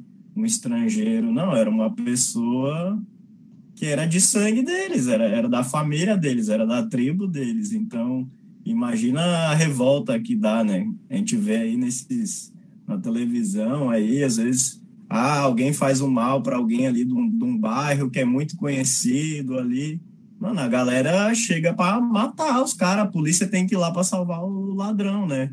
Então imagina agora quando é da família da, da pessoa, né? Se o cara fosse matar ali mesmo e, e deu. É isso aí, né? Eu, eu, eu, eu ia nessa mesma linha, assim, não dá para não dá para negar, né, gente? A gente não coloca. Imagina você brinquei que se coloca na posição de Deus, mas agora se coloca na posição de Eva ou de Adão, né? Um, ou até mesmo de alguém ali que fosse um parente mais distante, uma descendente mais distante. Então, de fato, é uma coisa que causa rebeldia. E aí vem uma coisa importante que eu queria fazer, eu queria falar para vocês, que é sobre uma distinção muito interessante que a gente deve sempre fazer. Que é, eu mencionei agora há pouco sobre, sobre a questão social, social de sociedade, tá? De viver em sociedade. É, ó, o Lázaro, né? Outro outro caso que nos revolta, né? Nós temos que sempre distinguir duas coisas. Quando nós falamos de é, daquilo que nós achamos como como, como cidadãos, né, com aquilo que nós desejamos para que a sociedade exista em, em paz, e devemos diferenciar isso daquilo que Deus pensa de nós. Por exemplo, eu quero dizer com isso, nós podemos, como cidadãos, olhar para Lázaro né, e dizer assim: Lázaro merece morrer, na minha opinião. Né? Pode dizer assim: na minha opinião, Lázaro tem que ser morto. Isso aí tem que ser morto duas vezes. Né? Mas a gente não pode dizer assim: Lázaro não deve ser perdoado por Deus se se arrepender. A gente tem que distinguir, né? É, é, é, nós podemos ter nossas opiniões, né? Cada um tem as suas em diversos assuntos, né? É, sobre punição, sobre não sei o quê. Nós podemos dizer assim, Caim deveria ser morto, apedrejado, enforcado, preso o resto da vida, né? Poderíamos dizer isso como cidadãos. Mas a gente nunca pode dizer assim, Deus não perdoa ele porque ele não merece. Ora, se nós fôssemos pensar nesse sentido assim, ó, de pecador, de ser pecador, o pior pecador, a gente sempre tem, se for fazer a escala de pior pecador, a gente tem que estar sempre no primeiro, na primeira fila. Quando eu paro pensar quem peca mais, eu tenho que estar lá em primeiro lugar. Porque, né, eu, o próprio apóstolo Paulo vai dizer assim, ó, os pecadores maior sou eu. Gente não, nesse, nesse sentido, assim, que eu digo assim, ser humano, Deus, Deus, ser humano, o, o pecado não tem, não tem realmente grau, isso a gente sabe, né? Agora, na sociedade, ele tem as suas consequências. Então, é, é o mesmo, o maior exemplo que eu tenho disso é o malfeitor na cruz, né? Deus, é, Jesus ali ao lado dele diz então para ele o quê? Hoje mesmo estarás comigo no paraíso. Aí Jesus vai lá e, e, e solta os, ele da, da, cruz e deixa então ele viver ali sua vida feliz. Ele faz isso? Não. O malfeitor segue pagando pelos seus, pelos seus atos numa, num nível social, num nível aqui de cidade, de cidade, de cidade de cidadania, não sei como usar a melhor palavra, mas é, nesse nível aqui, horizontal, terreno. Mas ele foi, foi ao céu, porque Jesus prometeu. Então é isso, a gente tem que diferenciar. Né? Caim não merecia nossa visão, mas Deus, a gente não pode dizer para Deus quem ele deve ou não deve perdoar, proteger, etc. Né? Ironicamente, Deus aqui se torna aquilo que Caim não foi de Abel, protetor. E aí, para confirmar aquilo que eu estou falando sobre a questão de ser uma bênção, né, nós podemos ver outros usos desse termo, é, essas marcas e sinais que aparecem outras vezes no texto bíblico. Então, por exemplo, nós temos lá em Ezequiel 9, 4 a 6, quando Ezequiel está tendo uma visão, né, e Deus está falando ali que ele vai enviar sete anjos que vai passar por Jerusalém e vai, vai matar as pessoas porque não aguentam mais a maldade. Aí é, Deus fala assim, é, marque como um sinal com um sinal a testa daqueles que suspiram e gemem por causa das, das, eh, de todas as abominações que se cometem no meio dela. Depois ouviu o Senhor dizer aos outros homens: Passem pela cidade após ele e matem. E os olhos de vocês não tenham piedade, não poupem ninguém. Mas não se aproximem de ninguém que tiver o sinal na testa. Então, aqui são os, os anjos, né? Esses, esses esses é, seriam sete anjos, um ficaria para proteger esses né, marcados e sete, então, é, seis fariam essa, esse extermínio. Né?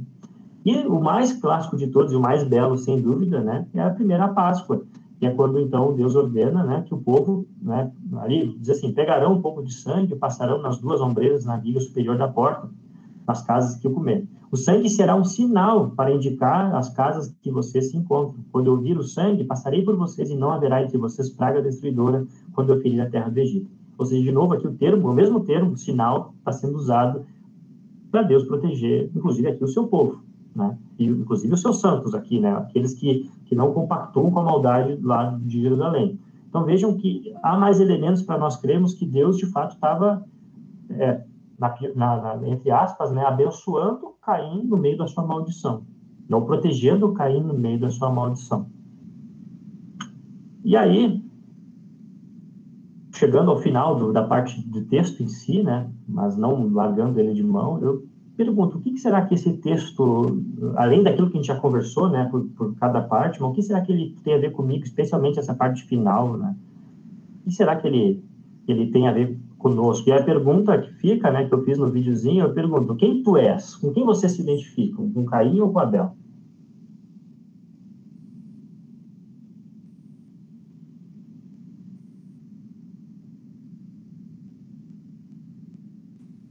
Às vezes um, às vezes outro. Os dois. Uhum. É isso aí. Não é ou, ou. É e. é os dois, né, gente? A gente, eu lembro que eu falei que, que a história de Caim e Abel talvez é, resuma muito bem a história da humanidade, né? De certo modo, ele tem um, capítulo compacto ali. Temos o pecado, a sua brutalidade, e ao mesmo tempo também temos é, Deus que protege. Nós temos também a, a, Abel, que de fato era, era alguém que era santo, mas não santo no sentido de ser santinho, santo no sentido de dizer que, que Deus disse que ele era santo porque ele tinha fé, né? É, então, de fato, nós temos o Caim e nós temos o Abel dentro de nós. Nós temos o, o Caim representando talvez o nosso pecado, e, e, há quem diga, ah, mas eu nunca matei ninguém, nunca matei ninguém, nunca matei meu irmão, nunca mataria meu irmão. Beleza, mas Jesus vai dizer que aquele que no seu coração aí odiar alguém, aliás, alguém, aquele que, que odiar alguém no seu coração já está matando, né? Então, é, claro, no nível social não se compara o peso das coisas, mas para Deus o pecado é semelhante. Nós, nós, nós constantemente matamos pessoas no nosso íntimo, né? Nós odiamos, nós somos orgulhosos, egoístas e, né? Enfim, é, não mereceríamos nada de bom vindo de Deus e ao mesmo tempo somos Abel, porque nós temos a fé cristãos têm a fé, têm uma natureza renovada que nos leva, inclusive, a querer fazer o que é, que é certo, nos leva, a que, inclusive, a querer oferecer aquilo de melhor que nós temos, né, seja do que for, seja muito ou pouco, mas que seja o melhor. Então, tudo isso é a fé que nos motiva. Então, nós temos esses dois. Lutero vai dizer que nós somos é, simultaneamente justos e pecadores. Né? Então, de fato, essa é a nossa realidade. E aí, eu lembro qual slide que tem agora, nós também recebemos uma marca muito especial. E, por, por sinal, foi posta na nossa, na nossa testa e também no nosso coração. Talvez vocês não vão lembrar de vocês, né, do batismo de vocês, mas aqueles que já tiveram a oportunidade de ver um batismo, né, vão lembrar que tem um momento muito lindo da, da liturgia que o pastor fala, fulano de tal, né, diz o nome da criança e diz, recebe, então, o sinal da Santa Cruz, tanto na sua testa quanto na sua, no seu coração, como sinal do preço pago né, em resgate na cruz, é, que Cristo pagou em resgate por ti na cruz. Nós recebemos essa marca também. Mas toda essa marca, tudo aquilo que nós fazemos, todo, toda essa natureza marcada por uma bênção de Deus, por um presente de Deus que é a salvação, só faz sentido se nós conectarmos ela à marca mais importante que já existiu no corpo de alguém, que é essa marca aqui. Tudo isso se conecta a essa marca por causa dessa marca que nós que nós não somos condenados, por causa dessa marca inclusive que Deus não aniquilou a humanidade, porque ele sabia que haveria um tempo em que toda essa maldade seria resolvida, né? Talvez não corrigida, porque ainda a maldade continua existindo e vai existir enquanto o mundo for mundo, enquanto o mundo estiver com pecado. Mas é, uma coisa muito interessante é que enquanto o sangue de Abel clama da terra a Deus pedindo por vingança. O sangue de Cristo, que também certamente tocou o solo, também, né, né, hoje ele clama por perdão. E certamente esse sangue tem muito mais força, muito mais poder do que o sangue de Abel.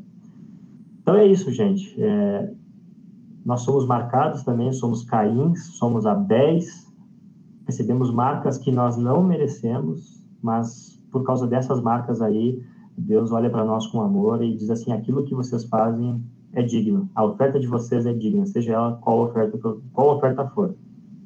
E concluo perguntando se alguém tem alguma dúvida, algum comentário, colocação. Acho que me alonguei, né, gente? Desculpa aí.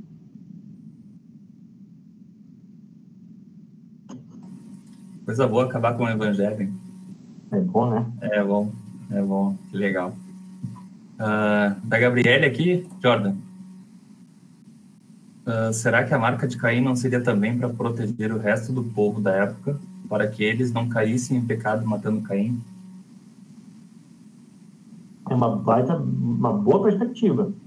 De certo modo, é, Deus protege também aquele agressor, porque quem o matasse seria é, punido sete vezes mais.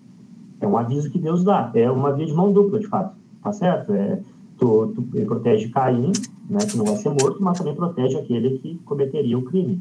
Né, de fato. Boa, preservando, boa. preservando a criação, né? Exatamente. Até hoje. Né? Uh, gente, mais alguém? De nada. Mais alguém? Eu acho é, sensacional, assim, várias histórias bíblicas, né, que a gente vê aí de ícones do, do pecado, né, por assim dizer. A gente nunca tem um avará, assim, né, no, na Bíblia. Ah, e Caim foi pro inferno, né? A gente não sabe, cara. Não tem como a gente dizer que ele foi pro, pro inferno, né? Vai ver quem... Ninguém pode dizer que não, né? Mas vai saber se com esse tempo que Caim teve aqui na Terra, se ali no, no último suspiro dele ele não, não, se arrependeu, né?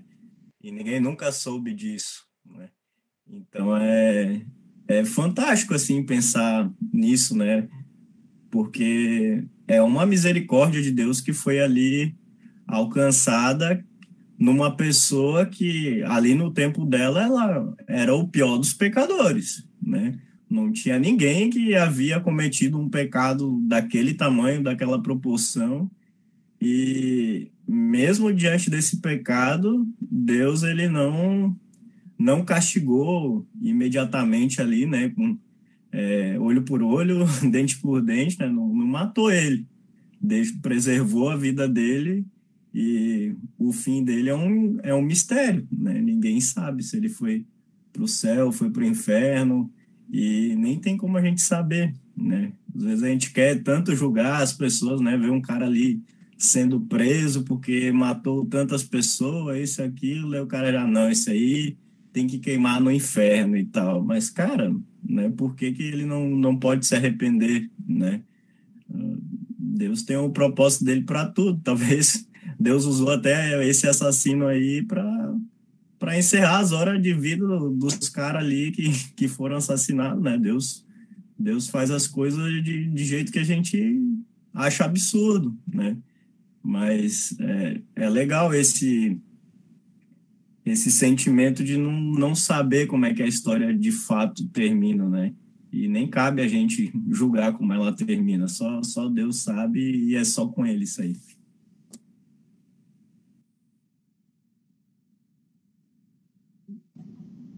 Obrigado, me promoveram aqui, mas obrigado, Leonardo. Leonardo teve, teve lá em casa, né? Almoçou. Uh, valeu, gente. Valeu. O Rô queria falar. Pois é, o pessoal tá te elogiando aí. Não sei, pode responder.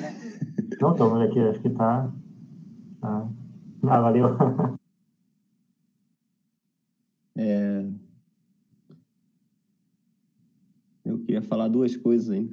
É, uma só rapidinho quanto é isso que o pastor falou aí. É, ah, eu vou achar muito legal se chegar no céu e o Caim estiver lá. Eu estava pensando isso ao longo do estudo, assim, né? E, e tomara que ele esteja lá, pra, vai ser muito legal de encontrá-lo, né? E por, mas esse é o ponto, né? A misericórdia de Deus, né? Isso é muito legal. Outra coisa que eu ia comentar, é, eu fiquei ao longo da, do estudo pensando na Eva e no Adão, né? Por exemplo, aquele no começo dá a entender que ela achou que esse seria o Messias, né? Esse, o, o Caim ia ser o Messias, e aí ele vai e mata e, e faz um pecado grotesco, vamos dizer assim. Né? O pecado entrou e eles começaram a brigar e tal, essas coisas que nem é relatado na Bíblia, mas a Bíblia relata o quê? Esse pecado, que foi matar, claro, arrogância perante Deus, né? Mas o matar o irmão, né? Então, ela achou que era o Messias, né? Ou talvez achou que já era o Messias, e aí ele, esse que ela achou que poderia ser o Messias, mata. Então, a Eva né, e o Adão é, deve ter sido um choque para eles, não sei, pode ter sido. Então, eu fiquei pensando nisso, com essa relação, assim, né, para eles dois. E a outra coisa que eu lembrei também, é, Deus disse que, né, quando começa do fruto, é certamente morrereis, né? Ali tem a ideia do, é, da morte, né? E aí o primeiro pecado relatado, assim, né, é da morte, né? Isso é uma coisa que já mostra o impacto que o pecado trouxe no mundo, né? Na, na criação de Deus. Então, são coisas que eu fiquei pensando ao longo do estudo. Mas foi muito bom o estudo, Jorge. Parabéns. Valeu, Juan. Valeu mesmo. É, e foi por isso que eu trouxe o contexto ali imediato, né? Um pouquinho antes, porque talvez Adão e Eva, a primeira vez que eles tiveram dimensão total do que, ou total, ou, ou, total não, porque a gente não consegue compreender o que, que significa a morte na sua totalidade, mas acho que a primeira vez que eles tiveram assim, na, sentindo na pele o que é a consequência daquela mordida que eles deram, foi a que a gente não sabe se outra pessoa morreu antes, o texto bíblico não deixa, não fala, né? Mas com certeza, eu acho que é digno de menção, seria digno de menção se outra pessoa teria, teria morrido. Então é, é, bem justo de pensar que, que Abel foi o primeiro a morrer e primeira geração, tipo assim, filho de, de Adão e Eva já sofrendo as consequências daquilo que eles fizeram. Então é triste, pesado. Fabiano. Então, Jordan, primeiramente, obrigado pelo estudo, muito boas conexões, fez refletir bastante aqui, partes do texto eu nunca tinha parado para pensar e agora eu vou começar a ler diferente, vou olhar diferente. Uh, você falou no início lá, né, sobre a cultura nórdica, né, e, e, todas as culturas pagãs, de alguma forma tentar agradar os deuses, né, e, e ali entra a questão da gordura, que muitos sacrificam animais com gordura, né, para agradar esses deuses. E ao mesmo tempo você mencionou Isaías 25, né, onde Deus promete um banquete, né, que era para todas as nações, e, e, esse banquete é Deus quem oferece a gordura, né? Então é o contrário, o que o ser humano faz de baixo para cima é Deus quem faz de cima para baixo e oferece esse banquete, né? Então a gordura representando o que é o melhor do animal oferecido a Deus, a gente vê em Isaías 25 que é Deus quem oferece o melhor que ele tem para o ser humano. E, e olhando para esse texto e essas conexões, eu não, não pude deixar de pensar na Santa Ceia, né? Que é o banquete celestial, onde Deus oferece é, esse banquete gorduroso já e agora aqui na terra, né? Não, não, não, não é numa perspectiva escatológica, ou seja, uma expectativa, lá, uma expectativa que nós temos para a ressurreição, nós temos esse banquete já a cada domingo no culto, né? E, e, isso, cada vez a gente participar da Santa Ceia, você lembrar disso, pensa, Deus está me dando o melhor que Ele tem aqui e agora, e eu tenho isso de graça, né? É, é uma, uma, outra visão da gente participar da Santa Ceia, pensando nesses textos e nessa reflexão que você trouxe para a gente hoje. Legal, Fabiano, valeu, valeu aí pelas colocações, de fato, né? A oferta que a gente oferece sempre é imperfeita, né? mesmo, mesmo na melhor das, melhor das intenções, aquilo que a gente gostaria de oferecer a gente não consegue, né? É, então, quando para resolver a situação só tinha um jeito, é quando Deus vem, então, e Ele faz o que deve ser dito, inclusive a própria oferta, né? A oferta, a oferta perfeita que, que a única oferta perfeita que paga por alguma coisa é a oferta que o próprio Deus fez do seu filho. Essa é a única oferta perfeita, que, cuja qual nós temos, então, esses reflexos, tanto o batismo, né, é, quanto a própria Santa Ceia, como mencionaste, né. Eu sempre, eu sempre quando era mais jovem, eu confesso para vocês, e quando falava que a Santa Ceia era banquete, eu ficava meio decepcionado. Não posso negar isso. Eu sempre pensava, puxa vida, se aquilo é banquete, imagina aperitivo, então, né, porque é um pãozinho, um vinhozinho, mas isso, não, eu, eu falo sério, então, a perspectiva desse banquete físico que nós temos aqui, ela, ela nos, nos, limita a entender o que de fato representa a Santa Ceia, né? É um banquete espiritual, que é quando nós reforçamos aquela marca que nós recebemos no batismo, né? E nós nos juntamos, então, como diz a nossa liturgia, aos anjos, arcanjos, toda a companhia celeste, né? E, e juntos, naquele momento, nós louvamos ao nosso Deus. É, uma, é um prenúncio daquilo que vai acontecer no céu, né? É muito especial esse Deus é generoso conosco, né? Ele oferece banquete, ele oferece muitos, muitas, muitos modos de nos perdoar, né? Batismo, Santa Ceia, perdão todo domingo, né? Que nós recebemos. E eu gostaria de agradecer ali uh, os comentários, né, gente? Obrigado aí pelos comentários aí sobre o estudo. Obrigado ao Felipe aí, especialmente pela bênção que ele desejou ao ministério, né? Obrigado. Amém. Né? Que Deus abençoe a todos nós. E tô aí. Valeu pela oportunidade. Quando quiserem e der, né, tô, à disposição. Quero ser mais breve na próxima vez, né? Não, não, não, não necessita ser mais breve, não, Jordan. E aí acho que a Mayara trouxe outra reflexão, né? Se Adão e Eva ficaram sentindo mal depois, né, pelo filho ter cometido esse pecado. Isso é outra outra coisa que, que gera discussão, polêmica, dúvida, enfim. Ah, com certeza. Eu, realmente, eu li e depois não esqueci de mencionar, mas de fato, né, é, foi o que, que a gente comentou antes, né, assim, poxa, é por culpa deles. Não deixa de ser. As únicas pessoas que tinham livre-arbítrio, de fato, para escolher fazer o bem ou fazer o mal, eram eles. É, nós hoje não temos esse mesmo livre-arbítrio, nós não podemos escolher fazer o bem ou fazer o mal, porque a gente não consegue. A gente está entranhado do mal de tal forma que, que não fazer o mal não é uma opção, né? o pecado está em nós. E, e, da mesma forma, então, a gente nasce com esse mal, a gente não, não conhece a realidade de, de não, ter, não ter ele, então poder escolher de fato pelo bem. Né? E eles, então, fazem essa burrada, e aí, primeiro a sofrer a consequência é o seu filho consequência é a última, né? Claro, porque eles foram expulsos também, né? Hum. Legal, Jordan. Obrigado, cara. Tenho certeza que todo mundo gostou. E, e as conexões, assim, com, com o evangelho também no final, que para mim é maravilhoso, muito bom. Uh, gente, aqueles que puderem vão abrindo a câmera, então eu vou dar o print. Uh, em seguida, o print, eu vou pedir para o Jordan nos conduzir para uma oração. Tá bom, Jordan? Vou fazer a contagem aqui, vou esperar. Cinco segundinhos. Cinco, quatro, três, só isso. Não ninguém. Três, dois, um. Prontinho, gente. Jordan, por gentileza. Então tá, falamos com Deus em oração, então.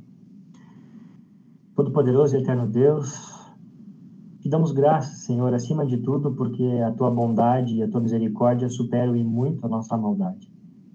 Quando nós olhamos para o que nós fazemos, olhamos para o que as pessoas fazem, nós logo pensamos que não merecíamos nada de bom vindo de ti, mas ainda assim tu a vida do teu próprio filho, que com suas marcas, causadas por aqueles pregos na, na cruz e também por aquela lança do soldado, é, pagou por esses, por esses nossos pecados e agora nós recebemos uma marca muito especial, tanto do nosso batismo, que é reforçada na Santa Ceia, e também nos é dado o perdão é, culto após culto, domingo após domingo, diariamente, é, tu nos ofereces esse perdão. De maneira especial, então, eu te peço ajuda, Senhor, te pedimos ajuda para que nos dê um coração também renovado, né, misericordioso, para que possamos tentar, na melhor, na, na, nos momentos em que o julgamento vier à nossa mente, pensarmos em quem merece e quem não merece ser perdoado, que então esse pensamento saia de nossas cabeças e nos lembremos que Tu é misericordioso e é Tu quem perdoas, não somos nós.